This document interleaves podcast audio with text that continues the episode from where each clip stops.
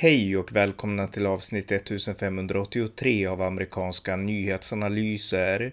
En konservativ podcast med mig, Ronny Berggren, som kan stödjas på swishnummer 070-30 28 95 0. Här följer en uppdatering om det senaste i USA tillsammans med min svensk-amerikanske kollega Björn Nordström. Varmt välkomna! Björn Nordström, välkommen! Ja, tack så mycket. Eh, jag tänkte vi skulle prata lite om det senaste som hänt i USA. Så ja, du har, du har bäst koll, så kör igång. Ja, vi kan ju börja med några historier jag kommer ihåg vi pratade om för ett par år sedan faktiskt. Det här med hur vänsterliberal politik går alldeles galet. Det här när man, när man sätter ideologi framför uh, realism och uh, liksom praktik då. Och en sak som hände för, jag tror att 2018, för fyra år sedan då, det var att Starbucks, vilket är då en stor kaffekedja här i huset, jag tror den finns i Sverige med kanske. Mm. Det var det var ett känt fall och det var ett par svarta unga män som kom in på en Starbucks och skulle gå på toaletten och då hade Starbucks en policy som då var att man inte får gå på toaletten om man inte är kund. Man är tvungen att köpa någonting för att, för att använda toaletterna där helt enkelt. Och då, då verkställde då Starbucks eh, uh, anställde den, den, den policyn då, men de blev anklagade för rasism därför att det var två svarta då, och då är det ju rasism med frågan. Va? Och Howard Schultz då som är CEO för Starbucks, han beslutade då att alla Starbucks, så det kommer en poäng här, om några sekunder. Han beslutade att alla Starbucks ska tillåta vem som helst att använda toaletterna utan att kunna vara kund. Okay? och min första tanke var att aha, det kommer att öppna upp ett helvete. Och jag själv kommer ihåg för fyra år sedan när de öppnade upp det, att, att man inte behöver vara kund längre. För jag kommer ihåg vi var på Starbucks, jag tror i Maine ett par gånger, delstaten Maine, jag bodde på östkusten. Och det var ju totalt kaos alltså. Det var ju, köerna var ju jätte, jättelånga då, speciellt när det var sådana public events då. Då var ju köerna så jättelånga, det var kaos, det, var ju, liksom, det funkar ju inte va. Nu har i alla fall Howard Schultz då, som är CEO och grundaren av Starbucks beslutat att man måste vara kund för att få använda toaletterna därför att det spårar helt ur.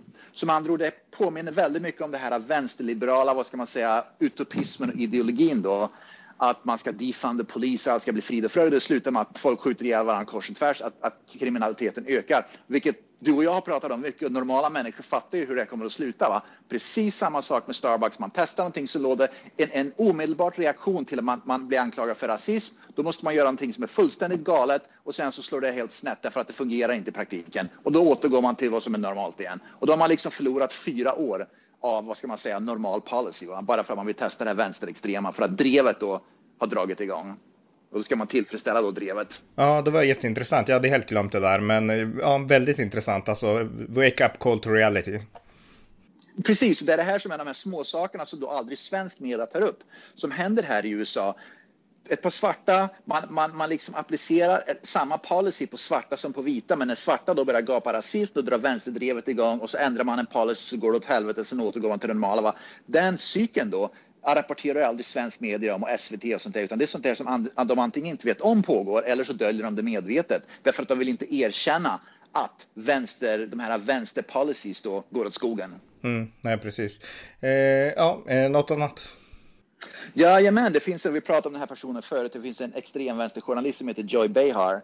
Hon, jag tror hon jobbar för MSNBC, jag tror, jag tror hon är svart faktiskt, mm. det är en svart kvinna som är journalist. Hon i alla fall, det har varit mycket snack om det här med man vill försöka dra in Eller, det här hon, Jag vet inte om hon, om hon är svart, hon ser väldigt vit ut när jag googlade på henne. Jag minns så att, ah, hon är vit, hon är vit. Ja, okay. mm. Det är hon som är Jay, okej, okay, den vita kvinnan är Jag kommer inte ihåg, jag blandar upp hon med en annan. Uh, det finns en svart kvinna som också är... Ja, jag vet det. Hon Jay, är det här, och då blir historien ännu bättre. Jag tror det var en svart, men nu är den vit så blir historien ännu bättre i alla fall.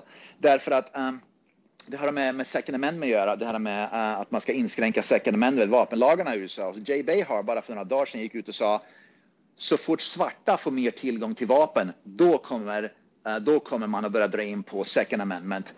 Hon fick en, med andra ord, hon säger att när svarta får vapen, och svarta har vapen, de har tillgång till vapen, de har vapen precis som vilken annan vad ska man säga, hudfärg som helst. Va? Men i alla fall väldigt, väldigt många svarta, även då demokrat, svarta demokrater, har påpekat att det är en otroligt rasistisk kommentar som hon faktiskt la ut där. Så att hon, har, hon sköt sig rejält i foten va? därför att hon började påpeka att, att, att, det liksom med hudfärg att hon drog upp det med hudfärg till att börja med. Va? Så att det är bra nu att även då inte bara vad ska man säga, svarta, den här, vad ska man säga, svarta republikaner eh, drar upp utan även svarta demokrater börjar också ta upp det här att, att det har inget, att second amendment har inget med hudfärg att göra. Och det var någon som påpekade, det här visste jag inte om, men det var intressant, jag läste lite mer bakgrund om det här, att NRA, den här vapen, vad heter det, vapengruppen, då, jag vet inte vad, vad det heter på svenska, NRA i alla fall, National Rifle Association som är en stor eh, lobbyorganisation. Den grundades och startades i USA och sköt mycket fart därför att det var ju demokrater, framförallt demokrater som var med i Ku Klux Klan. Mm. Och NRA skapades och fick fart för att ge vapen till svarta för att kunna skydda sig mot Ku Klux Klan och Demokraterna när det begav sig på den tiden. Det var någon som pekade ut och sa att det var faktiskt Demokraterna som drog igång, som, som gjorde att NRA kunde skapas och, och kunde växa så fort därför att den, den, den, gruppen skyddade, skyddade svarta mot demokrater. Och det är någonting som vänsterliberal media och svensk media aldrig tar upp idag naturligtvis. Nej, och det är en jätteviktig poäng och jag menar, jag har alltid försvarat NRA och tyckt att de har varit superbra, alltid. Och i svensk media har man alltid kritiserat dem, men man har aldrig förstått någonting alls heller. Så att jag gjorde en podd om det här förresten för några veckor Jaha. sedan med, med, med, Magnus Eriksson som också bor i Arizona, som jag vet att du känner. Ja, just det, jag träffade honom. Ja, ja och han, han är med i NRA, så att vi pratar om det där ja, i poddavsnitt 1569 till er som lyssnar. Så att ja, ja men det var intressant, väldigt intressant. Eh, något mer då? Ja, uh, vi har ju pratat om den inflationen. Här, här visar jag också hyckleriet hos vänster, vänsterliberala, framförallt extremvänstern här, Alexandra Ocasio-Cortez. Hon har ju inte överhuvudtaget visat någon, någon form av vad ska säga, bekymmer över att, att, vad ska man säga, att, att fattiga människor, framförallt då fattiga, många fattiga är faktiskt svarta och, och latinamerikaner här i USA, det är liksom bara fakta. Va? Men hon visar ingen, ingen form av, vad ska man säga, att, att bensinpriserna har gått upp, att inflationen går upp, framförallt att bensinpriserna har gått upp, vilket direkt påverkar framförallt många svarta som behöver ta sig till lågavlönade jobb. De kan inte jobba hemifrån, man, så är det ju bara. Men hon la ut ett tweet nu på Twitter för bara några dagar sedan där hon, där hon oroas väldigt mycket över att droger påverkas inflationen med. Så de som uppmanar människor som använder droger att, att vad ska man säga, börja börja ha mer pejl på, på läget inom drogen, alltså drogerna, knarket då, mm. för att för säkerställa att, liksom det, att inflationen där inte går åt skogen och även då att inte det, droger inte späs ut med, vad ska man säga, med, med vad heter det, med um, detergent, vad heter det, sån här, tvättmedel och sådana där saker. Va? Hon har inte visat överhuvudtaget en oro över att vanliga människor som inte använder droger påverkas av bensinpriset till exempel som har gått upp mycket. Däremot en oro över att drogmissbrukare och knarkare att de påverkas. Ska få dåligt knark, ja precis. Ja. Precis, knarket blir dåligt. Ja, men det visar ju att de här börjar verkligen i fel ända. Jag menar, det, det, alltså de, de, är helt, de börjar helt i fel ända liksom. Så att det är ju, ja. Eh, precis. Ja, precis. Och, och, och, hur, hur, liksom, hur hjälper det vanliga? De, de ansvarstagande medborgarna, de kommer alltid sist i sådana som hennes värld. Precis, det var alldeles utmärkt att poängtera. Ansvarstagande medborgare kommer alltid sist i hennes värld. Punkt slut, så funkar mm. vänsterliberaler. Framförallt den här extremvänstern. Ja, verkligen. Ja, ja, fortsätt om du har något mer. Jajamän, uh, Phoenix då där jag bor. Jag bor inte i Phoenix, jag bor i en förstad, men i alla fall. De har ju så svårt att rekrytera poliser och Phoenix då, staden Phoenix, är ju en vänster, styrs av vänsterliberaler och de vill göra lite defund the police. Och det, de, var ju, de, de sveptes inte in allt för mycket i det där därför att det är en ganska konservativ delstat. Men de var liksom lite på G med det där och tyckte att det låter ju toppen och, och sådär. Men nu, det gick ju åt skogen. De har ju, jag tror det, det saknas 500 poliser eller något sånt där i, i staden Phoenix och det, det är 20 procent av, av poliskåren ungefär. Men i alla fall, de har beslutat nu att, att de måste höja lönerna med, över, med ungefär motsvarande 200 000 per år för poliser Eh, för att försöka locka till sig fler poliser helt enkelt. Va? Så att eh, till och med vänsterliberala Phoenix um, har insett att man måste, liksom, för att vända på trenden att ingen vill bli polis. Och de har också erkänt nu att, att liksom poliser har börjat, att attacker mot poliser ger polisyrket ett dåligt rykte. Så att det börjar, verkar som att det börjar ske en förändring. Som jag nämnde, Arizona är en konservativ republikansk delstat, men Phoenix som stad styrs av vänsterliberaler. Så det finns i alla fall något hopp om att vänsterliberaler börjar inse att det går liksom inte att driva de här extremvänster policies eh, vad gäller säkerhet. Nej. Längre. Nej. Eh, en annan sak jag kan berätta är att Donald Trump har gjort en stor sak av att stänga det som var, antar det, amerikanska palestinska konsulatet i Jerusalem. Och nu kommer eh, ja, Biden-regeringen att öppna upp det igen. Det kommer, att heta att, eh, det kommer att heta US Office ja. of Palestinian Affairs. Och det här är någonting som många menar, dels så är det ett steg från Israel mot palestinierna och dels så kommer det kanske, menar kritikerna då, att göra terrorism kanske blir, ja, det blir enklare med terrorism mot Israel. Japp. Ja. ja, något annat? Jajamän, vi, pr vi pratar väldigt mycket om att San Francisco bland annat är en av de, det är en extremvänsterliberal del, äh, stad, förlåt, stad. Och de har ju varit väldigt soft på crime. De har ju väldigt, I San Francisco har de väldigt mycket problem med brott. Vi pratar om det här smash and grab och överhuvudtaget brotten har ökat. En god nyhet nu i alla fall, för bara några dagar sedan så fick väljarna i San Francisco, den som, så, så här fungerar det ungefär, polisen i San Francisco är ju bakbundna. De arresterar kriminella och sen så då när kriminella ska åtalas så den som är då DA, District Attorney, den här, vad ska man säga, chefsåklagaren för staden, de liksom, han bryr sig inte om, han liksom bara, han, han, vad ska man säga, frisläpper allihopa och bara liksom så, ah, vi ska inte, vi ska inte, du kan begå ett brott men vi ska inte åtala dig, vi ska liksom bara släppa dig fri och sen är det bara att tuta och köra igen, va? vi struntar i det här.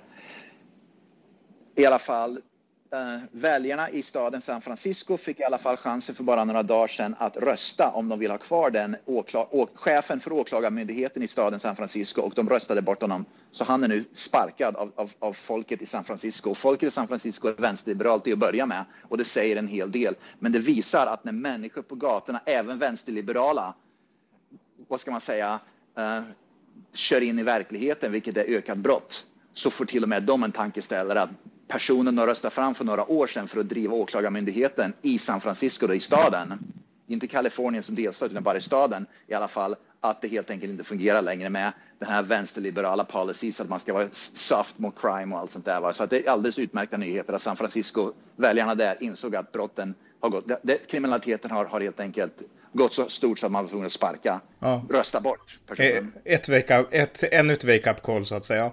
Eh, ja. ja. Har, du, har du mer?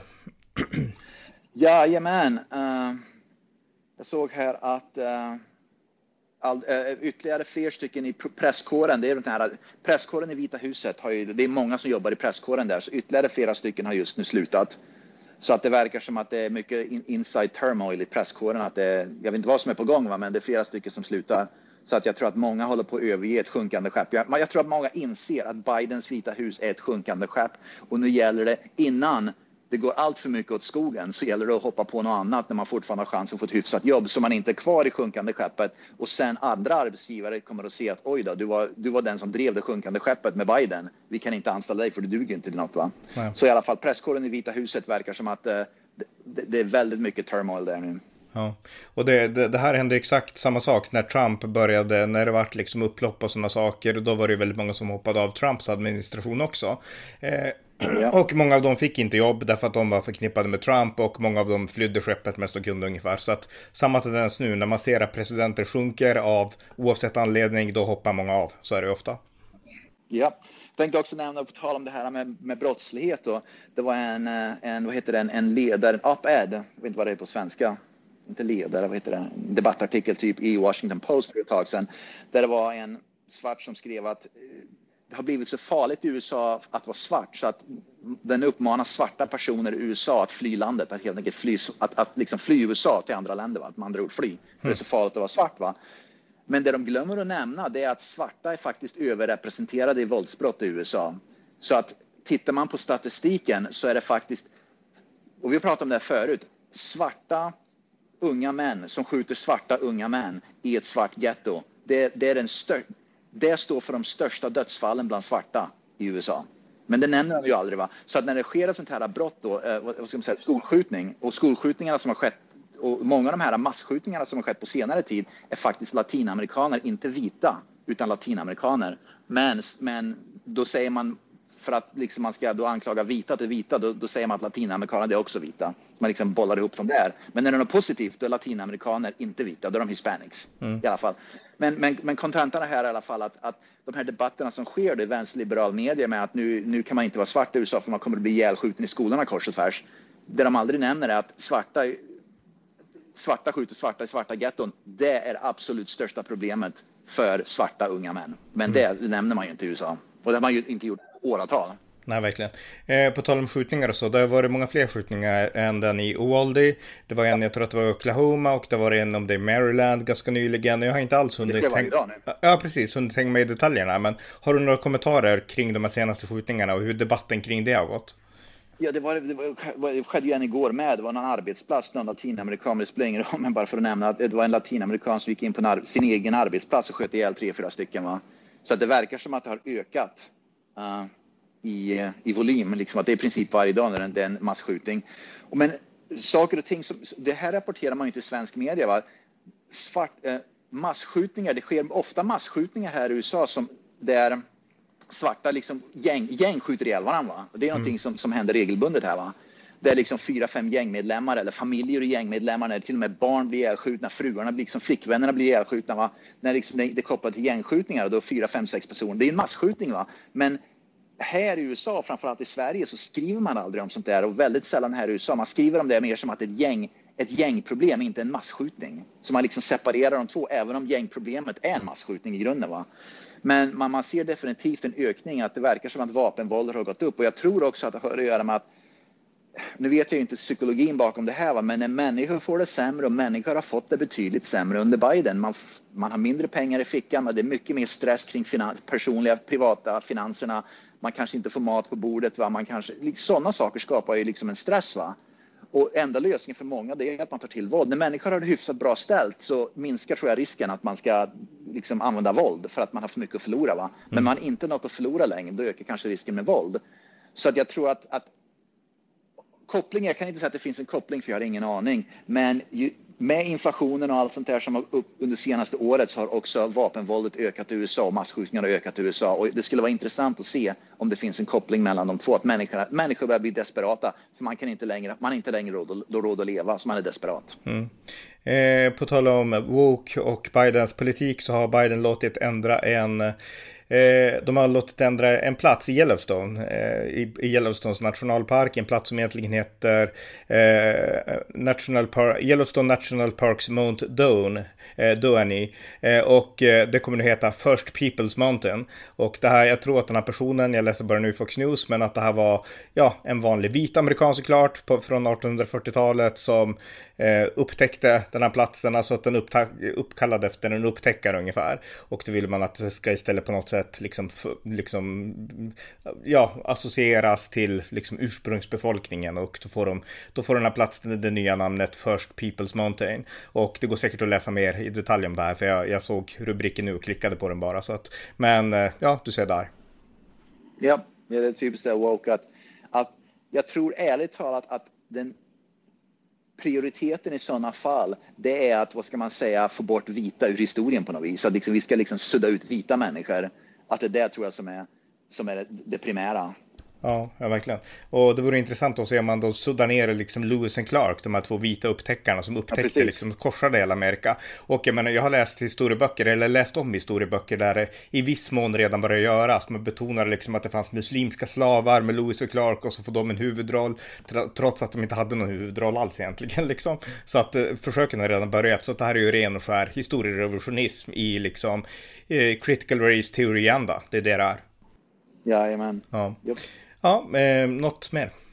Ja, ett par saker till. Jag såg att eh, en undersökning visar att endast 12 procent av amerikaner har stor tilltro till Joe Bidens policies gentemot Ukraina och Ryssland, liksom den tragedin som pågår där. Att man ror väldigt, väldigt få. Han har väldigt lite stöd, liksom vad ska man säga, väldigt litet folkligt stöd som tror att han kommer att kunna hantera det här på ett vettigt sätt.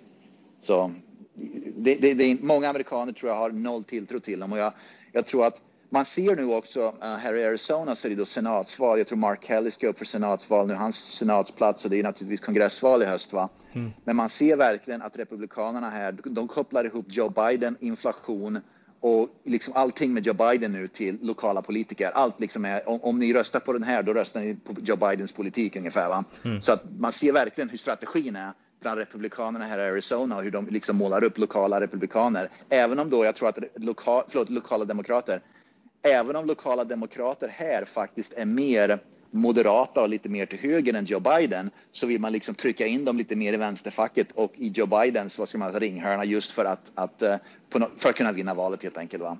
Så att uh, Joe Biden börjar verkligen förstöra för hans usla politik i alla områden. Jag har ingenting gott att säga om någonting för det finns ingenting jag kan tänka, tänka på som han gör bra ifrån sig. Va?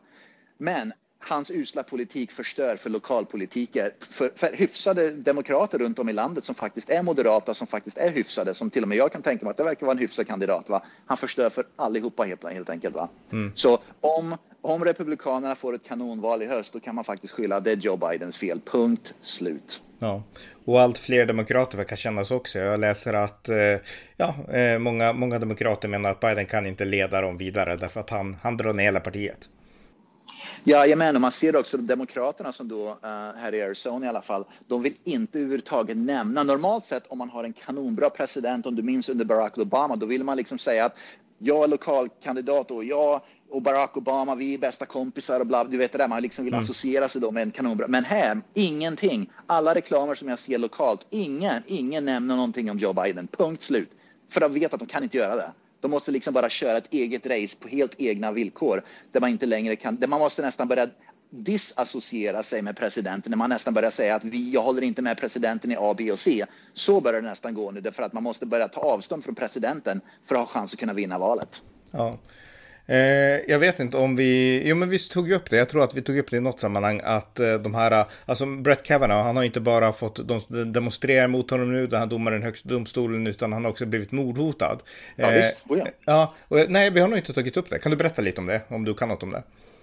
Nej, jag har inte läst på så mycket, men jag vet att, att, att, att det är väldigt mycket mordhot nu, att man demonstrerar utanför hans hem och de, de mordhotar honom och det är kors och tvärs. Men jag har inte hängt med så himla mycket på det. Nej, just det. Ja, okej, okay, vi får uppdatera om det vid annat tillfälle. Men okej, okay, har du något mer? Ja, men de pratar ju om att Joe Biden, så det här visar också hur Joe Biden inte begriper verkligheten. Att, att de pratar ju mycket om det här att han har ju lovat då student debt, uh, student loan debt, att man liksom, de som har studentlån här i USA, man ska, vad ska man säga, uh, ta bort dem. Man ska liksom bara forgive, liksom bara ta bort dem. Bara liksom, ungefär som att man har CSN-lån CSN i Sverige. Ja, avskriva dem. Man bort dem. Avskriva dem, tack så mycket. Ja, det var ordet. Precis. Och det var en, en, en eh, om du vet vem Charles Payne är, det är, det är en, uh, han jobbar för Fox News, han är en, en, svart, otroligt smart, konservativ, väldigt, väldigt artikulär, smart.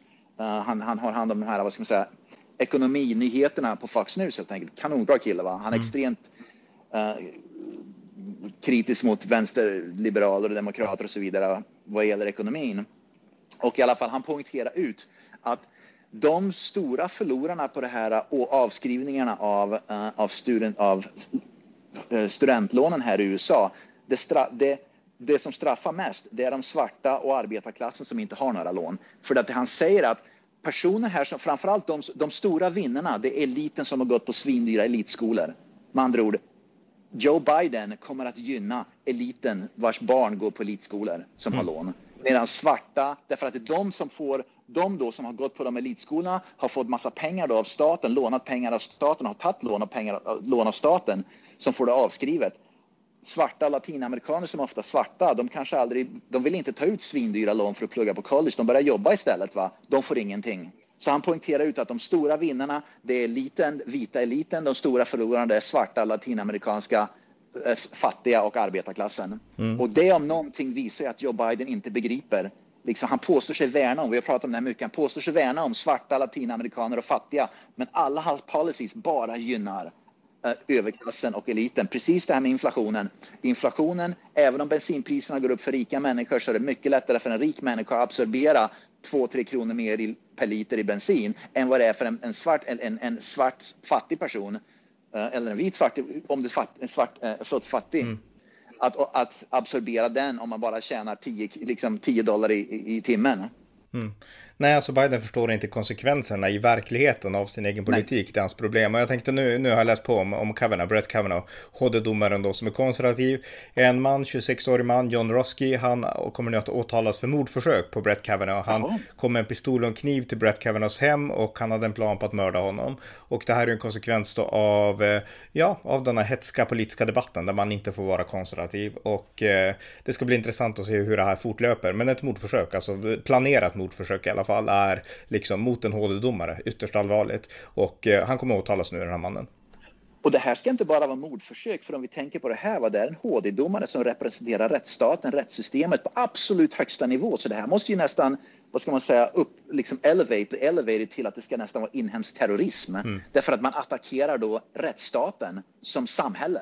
Ja. Och inte bara en person. Så det här borde egentligen höjas upp till ytterligare terrorism eller någonting va? Ja, nästan. Och det pratas mycket, och det, det som föranleder det här är det att Högsta domstolen kommer att komma upp med ett beslut i de här frågorna som ja. möjligtvis kan upphäva Roe vs Wade och göra att det blir tillåtet att förbjuda aborter för delstaterna i USA. Alltså att alla delstater ja. får rätt att förbjuda aborter, vilket de inte har nu på egentligen. Så att det är det som står på spel och det har ju väckt starka känslor bland de här vänsterliberala och det diskuteras också om, inte lika allvarligt, men jag läste en artikel om det där att eh, det här kanske blir liksom Demokraternas eh, 6 januari, att de gör upplopp framför högsta domstolen och sådana saker. Och då så skriver de då och säger att Joe Biden, han kommer såklart inte vara som Trump, han kommer inte elda på det. Men det kan mycket väl hända att Demokraterna släpper loss alla sina aggressioner där och eh, ja, Absolut. vi ser nu vad som hänt mot Brett Kavanaugh. Så att jag menar, det är farligt att vara konservativ domare eller politiker i USA och den aspekten kommer sällan fram i Sverige.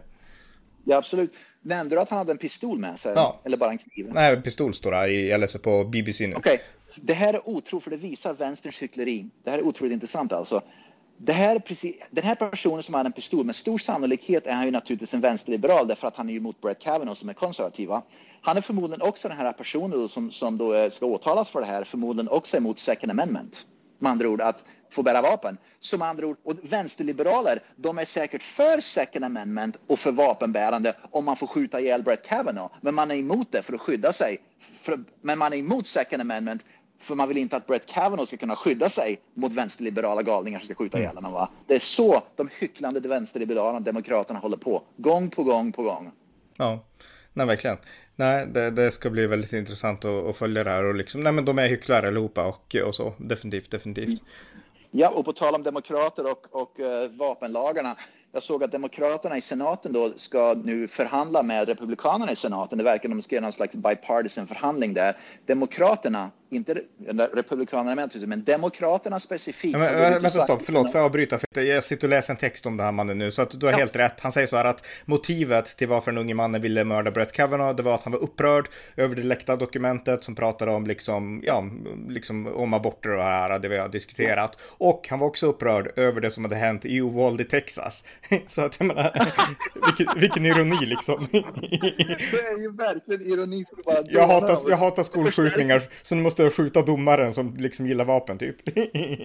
Precis, och det visar ju det otroliga hyckleriet var det helt jävla galet. ja, det var rätt kul. Ja, jag vill skjuta. Ta, nu får du fortsätta. Jag missade vad du sa så du kan börja om med det senaste där. Nej, mm. jag tänkte nämna det att okej, okay, så senatsförhandlingar pågår nu mellan republikaner och demokrater vad gäller vapenlagar. Det verkar som att de ska försöka komma, komma fram till någonting i alla fall. Jag vet inte hur det kommer att sluta, men de har i alla fall kommit överens om republikaner och demokrater i senaten att börja förhandla om vapenlagar och om det finns någonting man kan göra. Men i alla fall, demokraterna, republikanerna naturligtvis med, men demokraterna har gått ut officiellt och sagt att de vill inte ha med Joe Biden, presidenten, i förhandlingarna därför att eh, de insinuerar till att han kan förstöra alltihopa. Så det visar också att demokraterna i senaten vill inte ha med sin president i senats... Normalt så vill man ha med presidenten därför att man vill naturligtvis att presidenten ska vara inblandad så att presidenten ska kunna skriva på det här vad ska man säga, dokumentet då som kommer på hans mm. bord och inte lämnar in ett veto senare. Man vill ju ha med presidenten. Men det visar att när till och med demokraterna i senaten inte vill ha med sin egen president i förhandlingarna, då visar det hur, vilken liten tilltro de har för, för Biden och, och, och hur mycket de tror att han förmodligen kommer, han kommer att ställa till mer skada än nytta. Mm. Ja, det är precis. Ja, det, det säger precis det vi sa tidigare, alltså att Demokraterna har inget förtroende för honom längre. Så att, eh, ja, mm. och jag tänkte också nämna på tal om att det finns statistik kommit ut som visar att att um, minoriteter, svarta, vi pratade om bara för ett tag sedan va? Med, med, med, med minoriteter och att svarta, att om eh, Joy, uh, Joy Bay har det här med att svarta skaffar sig vapen, det hon inte har en pejl på det är att under det senaste året, det finns statistik som har kommit ut, att under det senaste året har svarta latinamerikaner köpt mer vapen än någonsin. Så antal, liksom andelen antalet svarta latinamerikaner som köper vapen har ökat dramatiskt under det senaste året. Medan Joy Behar påstår att om svarta och latinamerikanska minoriteter får tillgång till vapen. Det har de redan för de, har köpt, de köper mer vapen än någonsin. Mm. Som andra ord, ingen på vad som faktiskt pågår i verkligheten. Intressant. Och om de här grupperna börjar fortsätta köpa vapen, jag menar, kan man då ha dem som valboskap mot vapen? Knappast. Precis. Och jag, jag tänkte återkomma också till, vi kan liksom cirka tillbaka till Alexandria Ocasio-Cortez. Att hon har ju då uppenbarligen hittat nu att hon har någon slags, i hennes, vad ska man säga, vad ska, ursprung, så finns det tydligen, och om det är sant eller inte, det vet jag inte, men det är väl ungefär som Elizabeth Warren. Du minns att Elizabeth mm. Warren sa att hon var indian Ja. till stel, bla bla bla. Sen var det, eh, Alexandria Ocasio-Cortez har i alla fall sagt nu att hon också har indianursprung. Vilket naturligtvis, det kanske stämmer, det kanske inte, inte vet jag det, men, men naturligtvis så säger hon det för att kunna utnyttja det på något sätt rent politiskt. För att kunna liksom på något sätt då, eh, få en koppling till den, till den gruppen. Va? Så, att, så nu är hon helt plötsligt indian. Och för Elizabeth Warren gick ju inte det här bra, utan alla indianstammar var jättekritiska Ja. mot henne, soerna och sådär. Och jag menar, ja, de vill inte bli liksom ett politiskt, liksom på något sätt utnyttjas så som de blir utnyttjade av de här demokraterna. Ja, jag tänkte bara nämna att det finns en ny trend här i Los Angeles nu. Vi pratar om det smash and grab. Den nya trenden i Los Angeles nu att gäng, att det finns ju när rika, rika människor i Los Angeles går då till vissa, till vissa områden där man ska, när man ska gå på en fest eller man ska liksom gå och shoppa så går de till vissa områden då. Och då, då tydligen gäng, det här visar också att Los Angeles måste börja städa upp brotten alltså. Att gäng då följer efter med bilar efter rika människor. Och, och rika människor bor ofta i de här, vad heter det, gated communities. Men när man går till en gated community då öppnas ju de här grindarna upp. Va? Och då när grindarna öppnas upp för de här, när rika människor ska åka in då, då åker de in och sen bara kör massa gäng in med sina bilar i de här rika områdena och sen helt enkelt börjar attackera liksom personerna som bor där och bryta sig in i husen.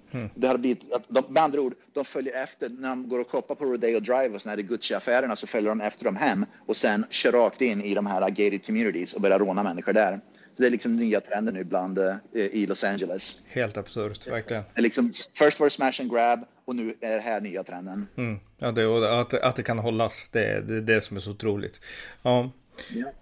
ja eh, jag har inget mer. Har du något mer? Nej, inte jag heller. Nej, okej, ja men tack så mycket. Tack så mycket.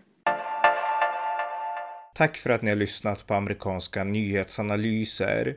Ni som har möjlighet får väldigt gärna stödja valfri organisation som bistår Ukraina i dessa krigstider. Vill ni stödja podden kan det göras på swishnummer 070-30 28 95 0. Vi hörs snart igen. Allt gott tills dess.